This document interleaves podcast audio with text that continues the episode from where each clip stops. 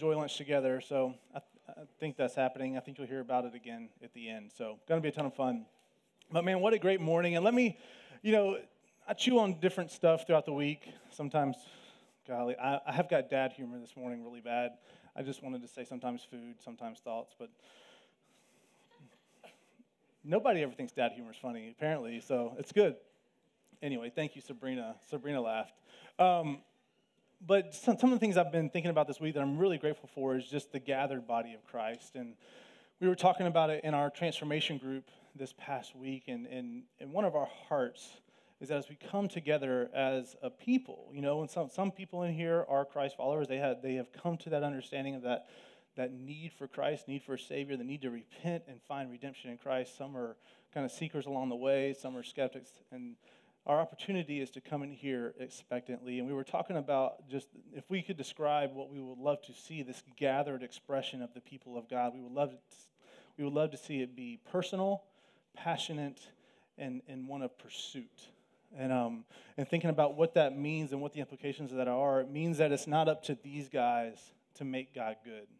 It's not up to these guys or anyone else that's up here in front to make this a meaningful time, that we each have the responsibility and the opportunity to come in and to respond to our great God. Of course, hopefully continuing a posture of life, but there's something, God has commanded us to come together as a people, and there's power in the unified lifting of hearts and voices and lives. And so let that be your prayer as you go out and chew on stuff throughout the week. Let that be your prayer that that would be, I would love for that to be one of our identities. and, and we see that growing in us as we, as God roots us deeper into this community, into one another, and into Him. So that this would be a time of a personal response, a passionate response, and one of personal pursuit. So freebie, free commercial, whatever you want to call it, but just something that was on my heart, wanted to share it. Thankful for, for this morning, the guys led very humbly and passionately and personally, and it was very uh, evident that there was worship, personal worship happening up here, and it was something that I could, if I, if I didn't know what else to follow, I could follow their posture. So thankful for that. And so that's our hearts. And so before I say anything else, let me pray, and we'll get into our text for the day. God, we love you. Thank you for this morning. Thank you for a place to gather together, Lord, just as we are, each one of us. And Lord, just as we are, you accept us. You call us in in the midst of our need, in the midst of our filth, in the midst of our shame, in the midst of our victory, in the midst of our celebrating. Wherever we are, you invite us in. You accept us, Lord. And we thank you that you don't just leave it there. You don't leave us there, but you also you, you transform us. You lead us in your truth and in your way, God. And we pray that we as a people would be a people that have that same heart, God, that we, that we, in your love we accept fully. But in your love, we also speak truthfully, knowing that it is your gospel, your truth that transforms. God, this morning we come to your word with humble hearts, expectant lives, Lord, desiring that your work will be complete in your word. Lord, that you would be glorified in us. We would know you more, and we would look more, more like you, and we would be able to build into one another, Lord. So we submit our lives to your truth. Lord, knowing that it's good, even when we can't see it in our limited wisdom, in our finite knowledge. So, God, be glorified. Speak to us now. In Jesus' name, amen. So, we are continuing teaching through the Sermon on the Mount uh, as we have been kind of really all year, minus a couple of breaks. This week, we come to uh, Jesus' teaching on the topic of divorce. And, um, and, and it's, a, it's, a, it's a touchy topic. Um, before we kind of get to that, I want to review a couple of key concepts and dynamics once again, just to make sure we have the right footing underneath us and the right momentum moving forward. And some of the things that we've seen and some of the things that we know from the previous teaching of the, of the teaching leading up to this point of Jesus' sermon. The Sermon on the Mount, again, Jesus' first and longest recorded sermon in Scripture. Again, if, you, if this seems important to you at all, this, this, this Christianity thing, this pleasing God thing, this glorifying God thing, living out what it is to be His children, we should definitely say that if Jesus taught it, it really matters. So that's why we're excited to be in this. Uh, for, for those, uh, and as we think about the Sermon on the Mount, he's really, it's the teaching of the kingdom of heaven. And for those that are in Christ, we are made citizens of that kingdom. It's a promised kingdom to come where all is fulfilled in Christ. It's also a present reality where the people of God live enjoying the, the redeemed riches of God.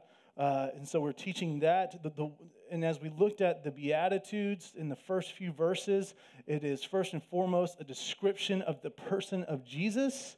But with that being said, because when you surrender your life to Christ, you also take on Christ, the righteousness of Christ, the character of God comes on you. So then we are also looking at the characteristics of the people of God, of those who are in Christ. So the Beatitudes are first and foremost pointing to Jesus, also describing us as the people of God, citizens of the kingdom. So, as Jesus moves on from the Beatitudes, he, turn, he kind of continues teaching his disciples, the church, the people of God, what the kingdom life looks like. And again, it's not what it looks like because in our effort we make it look that way. It's what it looks like because it is an expression of our new identity in Christ. So when we think through the Beatitudes and it's the poor in spirit and the, and the meek and the merciful, it is not you are, it's not that you do these things so that is you are poor in spirit, so it exhibits in your life. You've been shown mercy, you're made merciful, so it's shown in your life. Again, it's that idea. And then we see again, Jesus did not come to abolish the law, but to fulfill it. When we talk about the law, we're talking about all of Scripture that was there before Christ came the Psalms, the prophets, the law.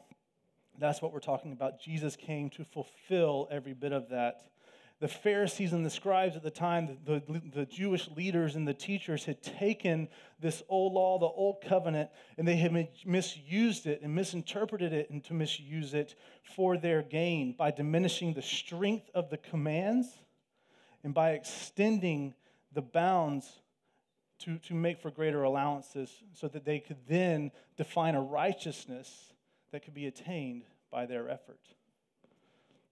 And so, again, if we're living to to, to live unto a holy God with a holy and righteous standard, and we're called to that, it would make sense that we have diminished his standard if we can attain it by our own effort, which is what they've done, and which what Jesus is now coming to turn on its head. And maybe you've heard the Sermon on the Mount described as countercultural. And the culture, the culture demands something that is controllable, attainable, confinable. So Jesus is saying, no, no, no, no, no because God is infinite and His truth is infinite and His wisdom is infinite and His standard is beyond measure, cannot be contained, it cannot be attained by man's efforts. But He brings the good news of His attaining for us. So, over and over again, as we've looked at these teachings, we see that Jesus is taking us beyond the letter of the law, beyond just the, the little words, into the spirit of the law, and to the heart of God, to the very express character of God in His law. And we will see this once again today. It's the same thing repeated over again today. And if you've been here for the past few weeks, we keep, and as we talk about the extending of the bounds of the law, extending it beyond what God allowed, we, we, we've referenced divorce every week. So here we are now in this text. And so as we come into this, I mean, you already heard me say it is a, it's a difficult topic. It's difficult. I mean, it's difficult for a few reasons. Divorce, divorce is hard to empathize with. For those that have been through divorce, it's also it's difficult for it not to become your identity. I mean, I've, I've talked to people that have been through divorce, and, they've, and one of the things I always hear is I never thought this would be me. I never thought I would be that guy, that girl. And it's hard for it not to become your identity. You know, who, who, anyone that ever gets, that goes into marriage, they don't dream of one day having it all fall apart and crumble underneath them. They dream of marital bliss for all of life, and they say, Our honeymoon's never going to end, right? I mean, that's what we all desire. And so it's, it's, hard, it's hard because it becomes an identifier for those that have never been divorced. It's, it's difficult to fully comprehend the depths of the hurt experienced by someone who's been divorced. It's just, it's just hard to fully identify as much as we would try to empathize and have compassion even for children of divorced parents who have not been through divorce, it is just hard to fully comprehend the depths. Divorce is confusing. I mean, if, again, the world around us, the culture that so often tells us what truth is, says there's no problem with it. You know, you're overreacting. It's, it's basically the way the Pharisees were looking at, as we'll see. And also, if you grew up in the church, you've probably heard a myriad of different kind of boundaries and lines and teachings on what is what is okay for people? When is it okay for people to divorce? What is God's standard for marriage or divorce? And we've heard kind of different convictions on that. So it's confusing to that right too. And then lastly, it's a tough topic because it's just it's just painful. Divorce is painful. It'd be hard to find a pain that is more acute than that of a broken and toxic marriage. And so, for those that have been through that, again, when they gave their lives to one another, they gave themselves fully, they gave themselves vulnerably. And man, a, a toxic and, and, broken marriage is painful for that reason. So then, if that leads to divorce, the, pain is there. And then I really can't think of a more tragic picture than that which God intended to be together forever, never able to be torn apart, to be torn apart. So again, it's painful. And then it's personal. It's hard to think that anyone in this room has not been touched by divorce. And so, as we see much times in, in, in, faithful, in the faithful convictional Christian world, those, those doctrines that we often have a hard time with are the ones that, that are emotional in nature, that is personal. And we start thinking about the way that it impacts those we love or it impacts ourselves, it seems like it's denying a right that we deserve as, as a beloved creation. So it's just hard. And so we can acknowledge that. And with that being said, I want to be really sensitive today I don't want to add to the pain. I don't want to add to the shame. But as you hear it in our core values, we say that we have to submit to the full authority of God's word. We trust the word of God. We trust that it was given to express the fullness of his character. And what is the fullness of God's character? Part of it is that he's good, he's loving, he's kind, he's true. And so when we come to his word today, we can come trusting that. And so, not in order to inflict pain or shame, but in order to find hope in the, in the unwavering, unchanging truth of God, we come to submit our understandings to that today because we can trust. And then we also know that in submitting to that authority of his truth, we also only find true freedom there. And so, we don't want to attain, again, just like we kind of what we were referring to earlier, we don't want a freedom that just exists in our definable reality. We want a freedom that cannot be explained. And that freedom only comes through and under the truth of God. So today, let us just prayerfully come to the truth of God, acknowledging that it is the very expression of His character and that He is good. His intentions are better than any of ours could ever be. His wisdom is better than any of yours could ever be. His understanding is deeper than any of ours could ever be. So we come trusting that today, prayerfully saying, God, I don't come to your truth to validate my understanding. I come to your truth to inform and transform my understanding. So let that be our posture today as we come into a, a teaching and a text that has been that is difficult. And let us just trust the Lord. And so I want to pray one more time. I want us to pray one more time. And I'm going to ask, ask you to pray for me today to teach with clarity and conviction. I also want to pray for all of our hearts and minds to be humble and open to God's teaching. And then we want to pray that we would not try to prove, like, like we just said, our understandings by His truth, but have His truth transform and uh, inform our understandings. So I'm just going to let us sit in silence for a moment, and you pray those prayers, and then I'll close us in prayer, and we'll get to our text, and then we'll continue.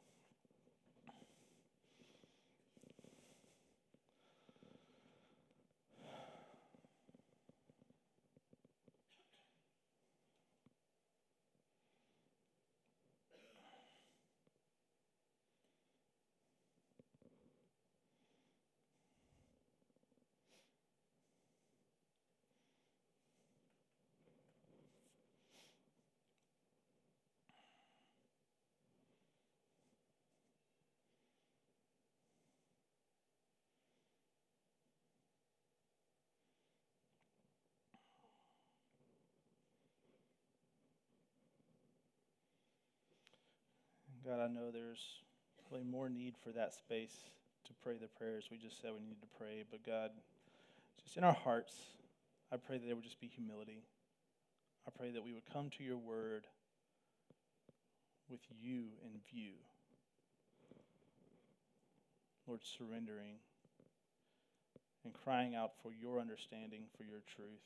Lord, trusting all of what we have, all that we are, all that we know to you. So, God, be glorified through this time. Speak through me or in spite of me, but let your work be complete. Be glorified. In Jesus' name, amen.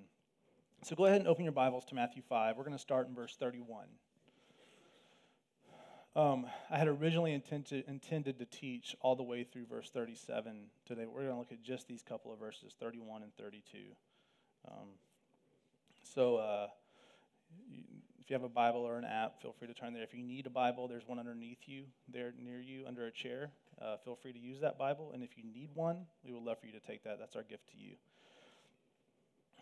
Okay. It's also on the screen, I think, if we need it. So we'll start right here. We're going to read both of these verses Matthew 5, 31 and 32. So Jesus is continuing. This is a, a continue. So last week we talked about we talked about lust and how if you've lusted after a person, you, you've it's the same as committing adultery, and it's just continuing that same that same that same thought, that same truth of, of again, God is more concerned with the heart and the mind and, and so we continue. It says, It was also said, Whoever divorces his wife, let him give her a certificate of divorce. But I say to you that everyone who divorces his wife, except on the ground of sexual immorality, makes her commit adultery. And whoever marries a divorced woman commits adultery. So this is a pretty short teaching, and it seems like there has to be more to say. And I will say that Jesus does teach a lot more on divorce this is more of an abbreviated summation of a later teaching. So we're actually going to hold these passages next to another teaching from Jesus later on in Matthew, Matthew 19 today, to kind of help this, this longer text help us interpret this shorter text today. So, so we're going to turn to Matthew 19, 3 through 9. So it's a very similar context. Jesus teaching, and he's teaching actually to the Pharisees here, and you'll see their response. So Matthew 19, 3 through 9, we're going to read that. So this is the longer teaching on what we just saw is a very short summation. So here we go. It says, And Pharisees came up to him and tested him by asking. So as Pharisees coming to Jesus, they said, Is it lawful to divorce one's wife for any cause? He answered, have you not read that he who created them from the beginning made them male and female, and said, Therefore, a man shall leave his father and his mother and hold fast to his wife, and the two shall become one flesh. So they are no longer two, but one flesh. What therefore God has joined together, let not man separate. They said to him, why then did Moses command one to give a certificate of divorce and to send her away? He said to them, Because of your, because of your hardness of heart, Moses allowed you to divorce your wives, but from the beginning it was not so. And I say to you, whoever divorces his wife except for sexual immorality and marries another commits adultery. So here we see the Pharisees came to Jesus and they wanted to test him, and they tested him by asking about divorce. And they were asking about divorce in the context of known laws at the time and known teaching. And just for a little bit of that context, at the time, there were basically two schools of thought on this allowance of divorce. And, and if you've heard me refer to divorce, you'll hear that coming up. But basically, one was led by this guy named Rabbi Shammai think that's how you say. I don't know. I'm not great at speaking Hebrew, but Rabbi Shemaiah, possibly that's how we would say that. And his teaching on divorce was very, very literal to this to this teaching in Deuteronomy that we'll come to in just a minute. But uh, it's this very stern line of divorce and upholding that it is only allowable to divorce in if there is adultery or sexual immorality. And then there's this other rabbi, Rabbi Hillel, who had a very lax view and he had taken this word, it was unseemly or undesirable or indecency, and he had taken that word that we see here in Deuteronomy, we'll see in a minute, that, uh, and, and, and made the laxest definition possible to where it could be defined that it would be indecent or unseemly, again, if a wife were to burn the dinner or if she were to become less attractive than another woman. She was unseemly compared to that woman. And and what the guy could do was then write the certificate and saying, hey, here's the formal thing I have to do. I'm out. I've done what I need to do. So that's the two, the two schools of thought that we see that Jesus is speaking into. And this is what the, the Pharisees were asking him Where do you fall? Where do you align? Really, they were asking, Is it lawful to divorce one's wife for any cause? For one cause, this cause, that cause, or any cause? Jesus, being infinitely wise, did as he often does, and he didn't answer their question. He replied in three parts. So we're going to look at these three parts as we see here in these verses in Matthew 19 to help us interpret Jesus' teaching here in the Sermon on the Mount. So, first, we see in the Pharisees' question, they were interested in the allowable grounds for divorce. But we see in Jesus' response that he was interested in the institution of marriage. I think about a phone call I received about a year and a half ago or so, and it was this distraught voice on the phone, and she said, I need to talk to you. I need your help in getting a divorce. And these were both Christ following Christian couple. And I said, Well, I would love to talk to you, but let me just tell you what we're going to talk about is marriage and why you should stay married. And we'll start from there and we'll see. But we see that much like this, we see that Jesus began his teaching on divorce with a right teaching on marriage. That's where he started. So, as the Pharisees framed their question for any cause to Jesus, again, he didn't answer that question. He said, he said, Let me ask you another question. So, what did Jesus teach? As he answered this question, as he answered with a question, he said, Have you not read he said, Have you not read? So he takes him back to creation. And first we see that he said, Have you not read that in creation? He goes to Genesis 1:27, and he kind of he quotes this. We'll read it literally here. It says, So God created man in his own image. In the image of God, he created him, male and female, and he created them. So we see that in that Jesus is, is referring to the exclusive nature of marriage. It is between one man and one woman. And then he goes on to allude again to the foundations here in Genesis 2 24 and 25, which says, Therefore a man shall leave his father and his mother and hold fast to his wife, and they shall become one flesh. And the man and his wife were both naked and were not ashamed. So we see first the exclusivity of marriage between one man and one woman, and we see then that it is permanent. It is a permanent, it is a permanent bringing together of two, where two separate people have become one. So there's this permanence of this absolute melding together like two colors of Play Doh. Once they go together, you will not get them apart as they originally were. They just just doesn't happen. That's what he, that's the picture he's painting. And then even more emphatically, he stamps the reason why it is permanent is not just because of the the the intermingling, but because it is God who joins them together. And he says, What God has joined together, let no one separate. So Jesus first says, Let's just have a right understanding, as you already acknowledge, what marriage is. It is exclusive, one man, one woman for their life. And because God has brought them together, they should never be separated. So he starts and he's like, let's just start with the right view of God's desire for marriage, God's truth for marriage, God's, God's design.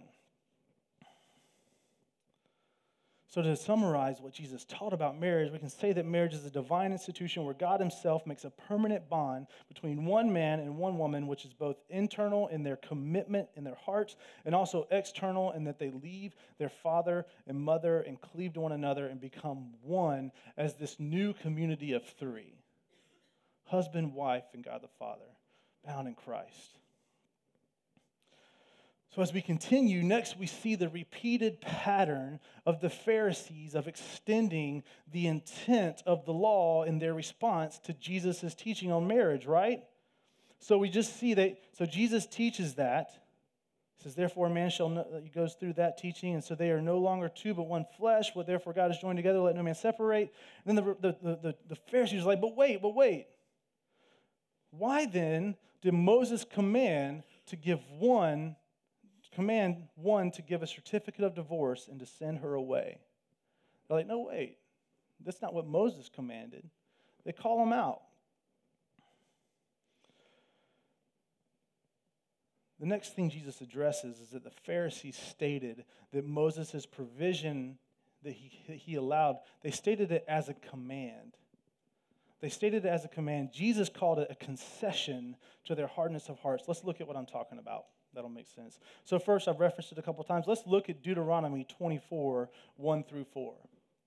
All right, it says, that, and this is the law that the, the Pharisees are referring to. It says, When a man takes a wife and marries her, if then she finds no favor in his eyes because he has found some indecency in her, and he writes her a certificate of divorce and puts it in her hand and sends her out of his house, and she departs out of his house, and if she goes and becomes another man's wife, and the latter man hates her and writes her certificate of divorce and puts it in her hand and sends her out of his house, or if the latter man dies who took her to be his wife, then her former husband, who sent her away, may not take her again to be his wife after she has been defiled, for that is an abomination before the Lord, and you shall not bring sin upon the land that the Lord your God is giving you for an inheritance. Okay, so. So, in the emphasis of Jesus' teaching, as well as the rebuttal of the Pharisees in their question, the form of their question, we see that they had placed the emphasis and the importance on the giving of the certificate. They were like, well, hey, as long as we give the certificate, we're fine. That's, that's what they emphasize. And they made it a command. They also referred to that giving a certificate and divorce, both the certificate and the divorce, as that command of Moses. So, first, let's look quickly at those verses the Pharisees were misusing. A careful reading would show that this, this, this passage is a, is a string of, of, of conditional clauses, these ifs that we see, and that they culminate in one command and not what they're claiming. And we see this in this if there is a cause for divorce, and if she remarries, and if then she gets divorced again, and then if that second husband dies, then here's the one command that is in this passage. Then she cannot be married again to the first man. Now, it's a bit obscure of like why, of why there needed to be this command. It could be because of the abomination that it was, and it's just that big of a deal. It could be to teach the husband, and again, for us, the wife, of, of not being hasty in your decisions for divorce, again, because of God's intent for marriage. We, it's kind of obscure of why this needed to be taught, but the truth for us today is clear. There was no command to write a certificate in divorce. It was a concession. As Jesus then, as he references this and teaches on it, he points out that the allowance for divorce was that concession. We see it here in verse 8 in Jesus' reply. He says, He said to them, Because of your hardness of heart, Jesus says, Because of your hardness of heart, Moses allowed you to divorce your wives. Then he says, But from the beginning, it was not so. So notice this. Notice that Jesus does not say that the teaching is not from God. Again, Moses gave this concession. He gave this concession as the prophet, as the mouthpiece, as the teacher of God. So Jesus didn't say, hey, no, no, no, no, no. There, there was no right for certificate or anything like that. But he's saying the command was not from God. See, God created marriage to be permanent, as we already said, and that's why Jesus started there. And it's only because of the hardness of hearts of the people that there is any allowance at all. So, again, why that matters, we'll come to why that matters in a minute. But once again, Jesus is calling us to a high view of God, His truth, and, his, and, his, and calling us to a high view of marriage as He intended it, as it was to be in the beginning. He's calling us back to that. His righteous standard does not waver even though the world is fallen, even though you and I are fallen and in need of grace. So, this leads us to the last part of Jesus' teaching in Matthew 19, and we can hold this right up next to our verse in chapter 5. So, we're going to put both of those on the screen real quick, and we're going to kind of read both of them um, right here. So the first one, this is from our text today. This is Matthew 5 32. But I say to you that everyone who divorces his wife, except on the ground of sexual immorality, makes her commit adultery, and whoever marries a divorced woman commits adultery. And then the, the Matthew 9, 19 9 says, And I say to you, whoever divorces his wife, except for sexual immorality, and marries another, commits adultery. So these are right there, hand in hand. Because God such, has such a high view of marriage, there's also a high, a very high demand on the consequence of divorce. It makes sense. It hurts, but it makes sense. And it seems to be assumed by this teaching and, by Deuteronomy and in Matthew that, that someone who is divorced, it seems to be assumed that they go on to remarry. I mean, that would be the adulterous act, the remarrying after a non adulterous divorce, right? And so there seems to be that assumption. So, this divorce, as far as God is concerned, is, is a violence. It's a violence against his character, against his truth, against his promise. It's a, it's, it concerns his divine work of bringing two together. He knit two people together. And in that divine bond that man cannot dissolve. So, therefore, a person goes on still bound to that original spouse. So then, if to remarry when there there was not an adulterous relationship, they would be committing adultery, is what we see. So Jesus does reinforce the exception clause of sexual immorality here in his teaching. He said, Let it be said once again that this is a concession of, of, of, of God's and not a command. It's a concession from his original intent. So he says, in the case of sexual morality, really quickly, what is that? Just because we like to know, it's that word porneia, which is a Greek word that really encompasses all of sexual sin. And for just uh, for kind of summation purposes, we'll just say that sexual sin is any any sexual act outside of marriage, outside of the one man and one woman of that marriage. So that is that's what we're talking about here and this is the grounds of divorce that we see that there's a concession for. So, God is, as we think about this, as we think about what this means for us, and we think about how this gives us a picture of the gospel and a picture of the character of God, we have to acknowledge this. God is always for the permanence of marriage. And in Christ, He's also always about reconciliation.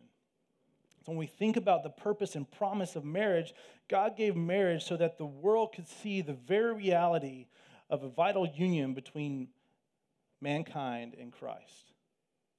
That in Christ, when there is salvation and redemption, we are brought into Christ. And it's permanent because God's grace is sufficient, not our works, because Christ's righteousness is upon us and not our own. And so it is permanent. It is the purpose of marriage is to give that picture. The promise of marriage is not that it would make you happy, but that it would make you more like Christ. It would make you more expressive of the image of God. And prayerfully in that, we find happiness too. That is our happiness. But it is, the, not, it is not your spouse's responsibility to make you happy. It is their opportunity to refine you and make you holy. So when we think about the purpose and promise of marriage, all of a sudden, hopefully, it's awakening in, well, awakening in you the same high demand of marriage, the same high calling of marriage, and the same attitude towards the destruction of divorce. It wouldn't make sense to really look at it any other way when we understand why God gave marriage and how He facilitates it. So we think of the character and the promises of God as we think of marriage. It is inseparable. We think of the sacrifice of Jesus as he laid down his life for his church. Again, we see in Ephesians 5 him, him charging the husband with that of laying down your, your life for your wife as Christ did for the church. And the wife is called to a mutual submission.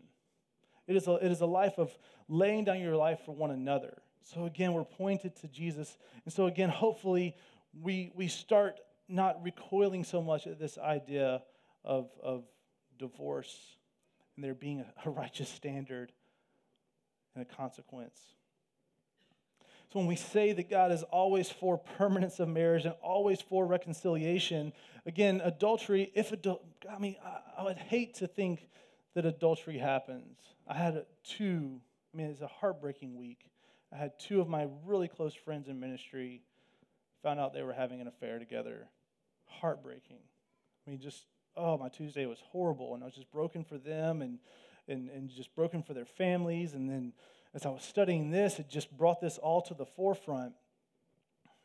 And man, well, I mean, I couldn't imagine what it would be like to go through that. And I couldn't imagine the anger that I would feel and the violence I would want to inflict and the separation I would want immediately. Even in that, the command is not to divorce, you're not, yes, you have the, the right to, you have the allowance to, but it's not a mandatory thing. God is always for permanence and reconciliation. Thinking about that, thinking about thinking about that, that picture, what better picture of the gospel to the world than that of grace, forgiveness, long suffering, perseverance, restoration, and reconciliation between a couple who has gone through that, that horrible brokenness to find healing in Christ. What greater experiencing of the gospel for yourself if this is describing your reality than that of grace, forgiveness, long suffering, perseverance, restoration, and reconciliation? It's horrible. It would suck. There's not really other words for it than that. But man, what an opportunity to see the love of God, the grace of God, the power of God, the transforming work of the gospel, and to bring reconciliation, both for the two that have gone through that and for the world that lives around them. So, what we see here is that God's truth and judgment are not diminished. This righteous standard remains there is never really to be a cause for divorce. God's intent would always want marriage, a marriage to, to stay permanent and to stay, to stay in unity and to stay reconciled. But we also see the great need for God's grace and that He gave it. He knew, He knew that this world was fallen and that we're broken and that we are in need. And because of His great love for us and the grace of Jesus Christ, even in the midst of our sin, while we were yet sinners, Christ died for us we can know peace, we can know wholeness. So the standard of marriage and the consequence of divorce are upheld, they're not in conflict. We don't have to do the dance trying to make it fit. We can, we can be thankful that God is just. We can be thankful that He is a just judge, and at the same time, the perfect Heavenly Father.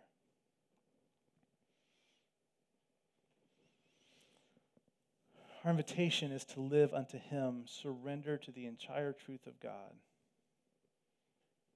To think about this, our promise of peace is not being rid of our problems or not being rid of that problem person. Our promise of peace is in the person of Christ and Christ alone. So, with that, we can submit our understandings of marriage and divorce and faithfulness to God, understanding he is the only one that will always be faithful. We are all faithless at times, but His faithfulness upholds. And in that, we can come and submitting our understandings of marriage. And so, if you're single in here and you're, you're praying towards marriage, man, have a high view, have a high standard. Submit your understandings to God. Don't be hasty. Don't put marriage on the idol.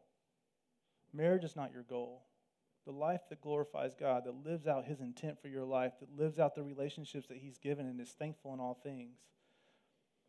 Pray towards that. Trust the Lord to, to lead you in that. If you're married, have a high view. Man, live out. Look at the Beatitudes.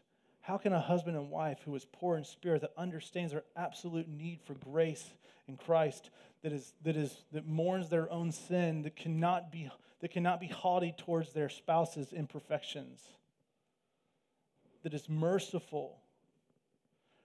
Think about a marriage where that is exhibited. Think about a marriage where that is the bedrock. That's the marriage you want to be a part of. Have a high view. If you're divorced, don't hang your head in shame. There's consequence. We all have consequence for sin in our life, but God's grace is greater. Allow Him to shape you, teach you, lead you, re- restore you. If reconciliation is still a possibility, let that be on the table. God is for marriage. For all of us, again, as we've said today, we want to submit our understandings to the truth of God. So as you pray through this, there's too many nuanced situations for us to try to say, well, in this one it's okay, and this one it's not, and this one it's okay, and this one it's not. Well, what about this? What about that? What about this? We can't possibly cover all that. So today, let's just commit to, to know again, we want to live unto God as the giver of truth and the just judge who upholds a righteous standard and say, because he is worthy, my life is yours, and as I understand your truth, I say yes and I surrender to it. We also know that we live unto God as our Heavenly Father, and we said this last week, it's the exact same thing, and that in His great love, He has invited us in to walk in relationship. We walk with a God who knows us and loves us as we are, and who has invited us to know Him as He is to be known. So, pursue the truth. Man, submit your understandings and trust that if you just say yes to those things as God makes it known, there is peace there. Again, there's hardship, but there is a promise to sustain and uphold. So that's our opportunity, regardless of where you're at as we move forward. Really, the bigger truth today is that God's truth is good. We face this dynamic across the board. Again, there's so many things that kind of tug emotional strings. One of the most prevalent ones today is, is God's view on homosexuality and marriage. And I'll just say this is the exact same posture we have to have. We want to faithfully respond to all of God's convictions and doctrines.